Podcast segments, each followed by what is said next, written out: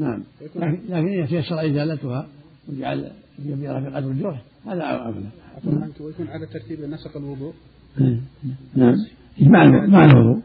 نعم. بارك الله فيكم. هذا الشرط بالنسبة لصيام التمتع؟ الترتيب؟ نعم. بالنسبة لصيام التمتع هل لابد من ترتيب الأيام متصلة؟ لا الإصابة ثلاثة أيام في وقت والسبع في وقت. يعني ثلاث أيام يكونوا متصلين ولا ممكن؟ ولو مع ولو منفصلين والله عنك حضور الماء أثناء الصلاة المتيمم هل يقطعها أم يتم؟ في خلاف ولا ولا ولا حرص قطعها لأنه قال فلم تجدوا هذا وجد. في أثناء الصلاة. بعد الصلاة وقبل خروج الوقت ما يخالف لا يعيد نسى عليه آية. كما قال النبي صلى الله عليه وسلم صلاة ولكن لو ضاق الوقت للبحث عن الماء عفى الله عنك. لا لا يتكلم إذا ما وجه عنده الحمد لله لكن لو كان بالبحث الماء يكون آخر الوقت. لا لا. لا, لا, لا يتيمم ما دام جاء السلامة الحمد لله. الله يحسن.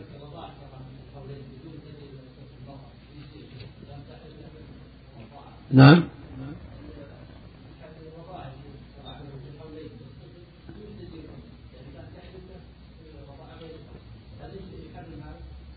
لبنها إي نعم. خمس مرات فاكثر ولا ولا.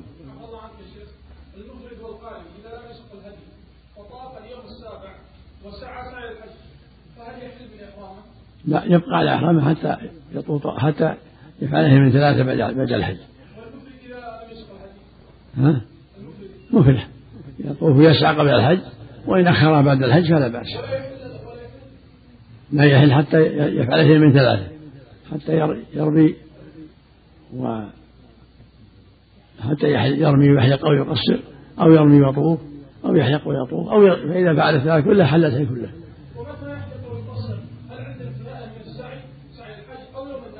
يوم النحر. إذا كان بيجعلها عمرة تمتع يقصر. قبل الحج. يقصر يجعلها عمرة هذا أفضل له. يصير متمتعا. فإذا اليوم الثامن يلبي بالحج.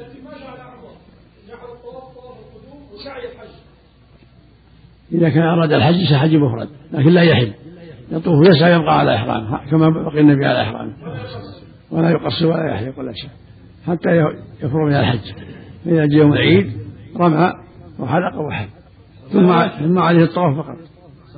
تيمم للجرح يكون بعد الانتهاء من الوضوء طبعا. نعم.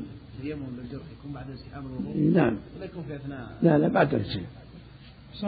الخنزير الذي يعيش بعد بعد ما يفرغ يتنشف. نعم.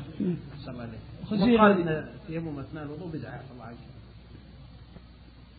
ما هو بعيد. يعني ربطه اللي توه ما بعد مثل ما تيبس يمكن يمسح يديه وينشف لكن تكلف الخنزير اللي يعيش في الماء صلى الله عليه يوجد له. الخنزير الذي يعيش في البحر. عند جمع الهم يجوز ياكل الماء في البحر حللا خنزير البحر غير خنزير البر وبعض أهل العلم يقول ما كان من جنس المحرم في البر لا يحل. فاذا تورع وتركه. للحاج وغير الحاج من أول الشهر. من أول الشهر. التكبير من أول الشهر للجميع.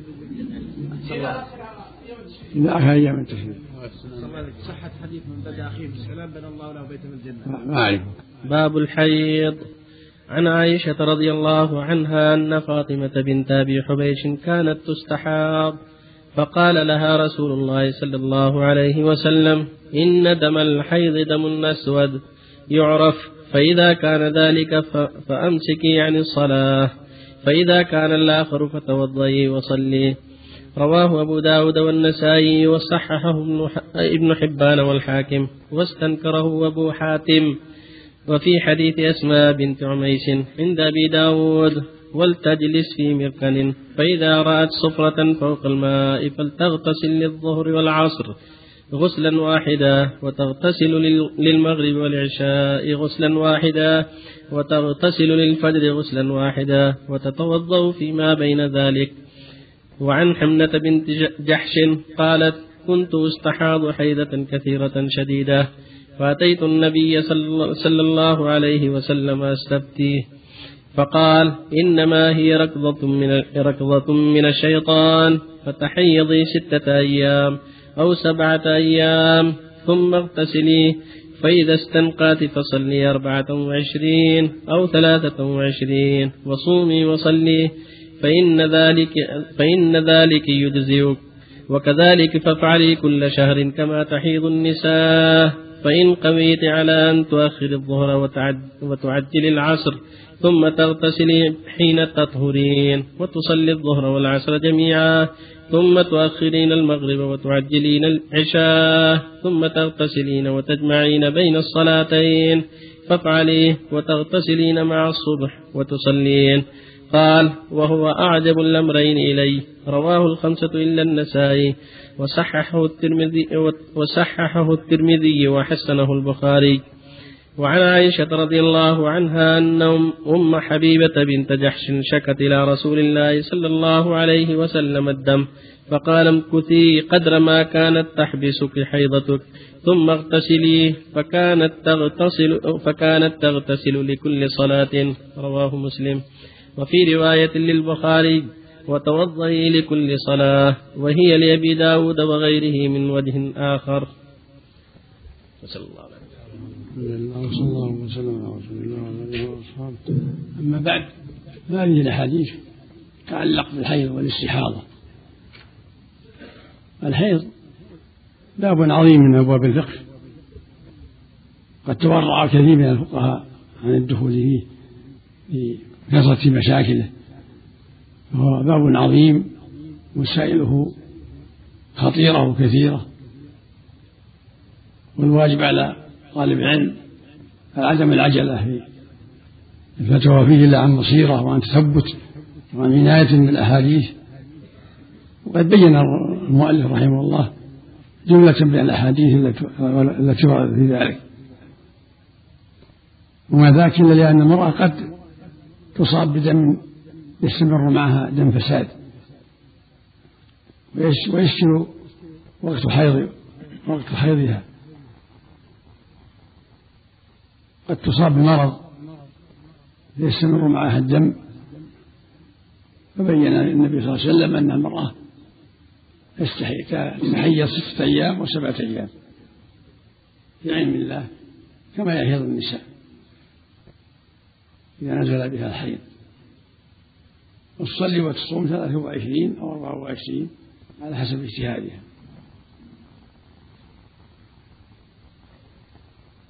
هذا إذا استمر معه الدم. أما إذا انقطع أصابها الدم ثلاثة أيام أربعة أيام خمسة أيام وانقطع فالحمد لله الأمر واسع. لكن إذا استمر معه الدم سمى مستحاضة أما إذا كان يأتيها في الشهر خمسة أيام أربعة أيام سبعة أيام عشرة أيام. هذه تلزم ما يأتيها في الشهر. تدع الصلاة والصيام يجتنبها الزوج. وإذا ذهب الدم اغتسلت وصلت وصامت فحلت لزوجها. وإنما الإشكال إذا استمر معها الدم هو محل البحث فإنها تحيض ستة أيام وسبعة أيام والباقي يعتبر استحاضة. تصوم وتصلي وتحل لزوجها وتوضأ لكل صلاة. وإن جمعت بين الصلاتين جمع جمعا صوريا فأخرت الأولى وعجلت الثانية فلا حرج في ذلك كما بين النبي صلى الله عليه وسلم في بعض حديث فاطمة وفي بعض روايات حملة لا حرج في ذلك. وإن صلت كل صلاة في وقتها فلا بأس بذلك. ولهذا أمر أم حبيبة أن توضأ لكل صلاة وأن تصلي كل صلاة في وقتها. تغتسل عند تمام حيضها وتصلي كل صلاة في وقتها وتوضأ لكل صلاة. وإن جمعت كما تقدم هيهمة فلا بأس بذلك. فالأمر واسع. ولكن عليها أن تتحرى الدم الذي يصيبها. فإذا كانت ذات عادة لزمت العادة كما في حمله فإن كان ليست ذات عادة فإنها تحيض ستة أيام وسبعة أيام والباقي طهر تصوم وتصلي وتوضأ لكل صلاة. هذا إذا استمر معها الدم. أما إذا انقطع الدم ولم يستمر لخمس أو ست أو سبع أو ثمان أو نحو فلا بأس. لها أن تعتد بما يستقر عليه الدم. عشر ثمان سبع الحمد لله. وفق الله لكن إذا كانت لم لا تعرف عدة آه، متى تجلس في أيام الاستحاضة؟ مثل ما سمعت تحيي ستة أيام سبعة أيام. وتصلي والصوم بقية الأيام 23 يوم أو 24 يوم. حتى يستقر الأمر. نعم. نعم. المشروع عند أهل العلم تسجيل هذا مشروع عند أهل العلم نعم. نعم. بين ستة أيام وسبعة أيام لأن غالب النساء هكذا غالب النساء هكذا. يعني إذا شاءت ستة أيام أو سبعة أيام نعم حسب خالاتها وعماتها ومن ومن تعرف من النساء. نعم. في خلاف. والأقرب أنه لا حد لأقل فلا حد لأكثر أحسن الله إليك. الجمع. كونها تجمع بين الصلاتين بالغسل أليس أفضل؟ هذا من المقال لحمله أفضل. نعم. جمع صوري هذا أفضل مثل ما قال النبي. لحمله هو واجب الأمر أني إليه لا بأس. أحسن الله إليك شيخ. مأموم أثناء السجود حك إحدى قدميه بالأخرى ورفع الإمام من السجود وهو ما زال يعني يحك قدمه. ما حكم صلاته؟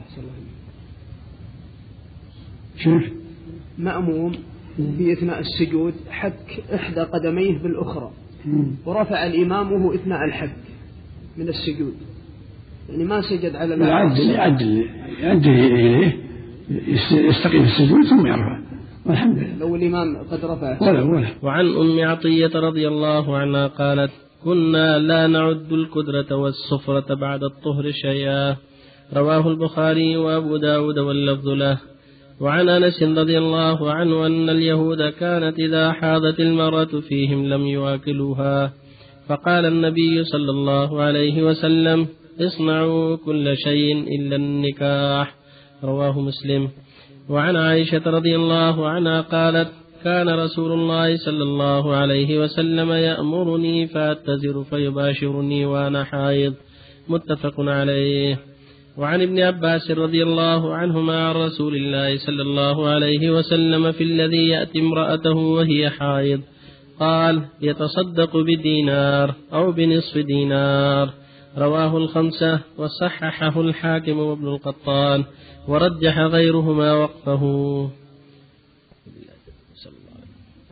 بسم الله الرحمن الرحيم. الحمد لله وصلى الله وسلم على رسول الله وعلى آله وأصحابه ومن اهتدى بهداه. أما بعد هذه الأحاديث فيما يتعلق بالحيض. الحديث الأول حديث المعطية. نسيبة الأنصارية رضي الله عنها تقول كنا لا نعد الكدره والصفة بعد الطهر شيئا. هذا واضح من الأحاديث السابقة. فإذا عرض للمرأة صورة وكدرة بعد طهرها من حيضها فإنه لا يعد شيئا. لكن توضأ كما تقدم. توضأ لكل صلاة. كما في حديث أمنة.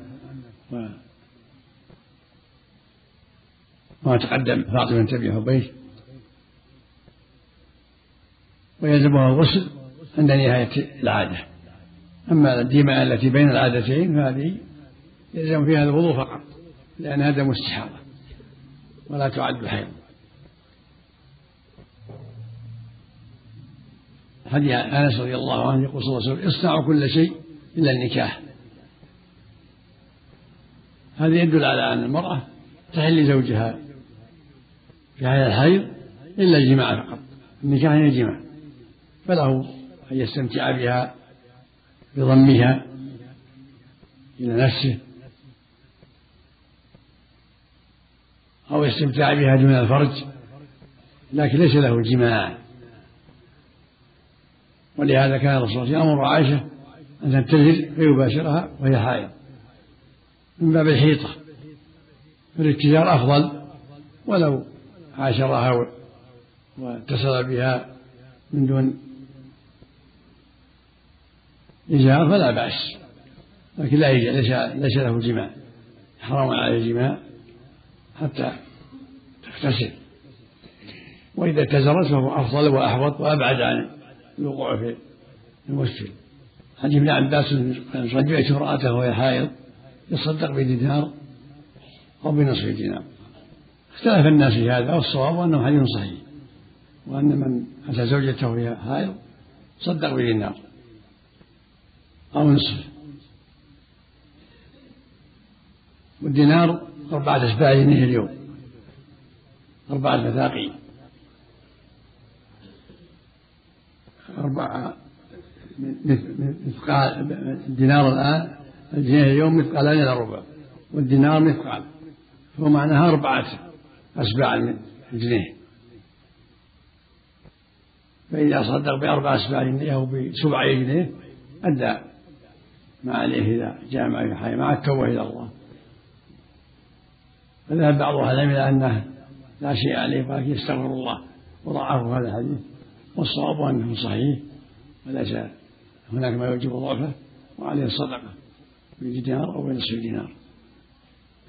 إذا أتى امرأته وهي حائض. وفق الله الجميع لما يقول. السلام. نعم. نعم. نعم. نعم. نعم. نعم. إذا رأت الطهر بفاء الصبر والكترة بعد شيء قد ترى قصة وقد لا ترى قصة أيضا. قد ترى البيع النقع. الله عنك إذا رأت الكدرة والصفرة في أثناء عدتها يعني رأت القصة ثم هذا حين حيض. الكدرة والصفرة في زمن العادة حين شيخ الله يهديك الدينار والنصف الدينار على التخيير. أي نعم على التخيير. ومن فرق قال إنه إذا صار في أول العادة لا الصواب على التخيير. مثل كفارة اليمين. ومثل كفارة كفارات كثيرة كلها على التخيير عليك من جمع زوجته وهي حائضة الحكم. نعم. عليه التوبة إلى الله معصية. الله قال فاعتزلوا النساء في المحيض ولا تقربوهن حتى يطهرن جاء في بعض الروايات ما جاءنا كبيرة من الكبائر. نسأل الله العافية. وعن أبي سعيد الخدري رضي الله عنه قال قال رسول الله صلى الله عليه وسلم أليس إذا حاضت المرأة لم تصل ولم تصم متفق عليه في حديث طويل. وعن عائشة رضي الله تعالى عنها قالت لما جئنا سرف حظت فقال النبي صلى الله عليه وسلم افعلي ما يفعل الحاج غير أن لا تطوفي بالبيت حتى تطهري. متفق عليه في حديث طويل. وعن معاذ بن جبل رضي الله تعالى عنه أنه سأل النبي صلى الله عليه وسلم ما يحل للرجل من امرأته وهي حائض فقال ما فوق الإزار رواه أبو داود وضعفه. وعن أم سلمة رضي الله عنها قالت كانت النفساء تقعد على عهد النبي صلى الله عليه وسلم بعد نفاسها أربعين يوما. رواه الخمسة إلا النسائي. واللفظ لأبي داود وفي لفظ الله ولم يأمرها النبي صلى الله عليه وسلم بقضاء صلاة النفاس وصححه الحاكم. الحمد لله وصلى الله وسلم على رسول الله وعلى آله وأصحابه ومن اهتدى بهداه. أما بعد هذه الأحاديث في شيء من أحكام الحي الحديث الأول لما ذكر النبي صلى الله عليه وسلم نقص النساء ذكر نقص العقل. أنه شاهدت المرأة نصف شهادة الرجل. وذكر نقص الدين. فقال ليست إذا حاضت لم تصلي ولم تصم نقص كتبه الله عليها. فدل ذلك على أن الحائض لا تصلي ولا تصوم حتى تطهر. وفي حديث عائشة رضي الله عنها أنها حاضت لما جاءت شرف قرب مكة. فقال لها صلى الله عليه وسلم في الحج غير أن لا تطوف بيت هذا يدل على أن المرأة إذا حاضت أو نفست أو نفست في حال إحرامها تكمل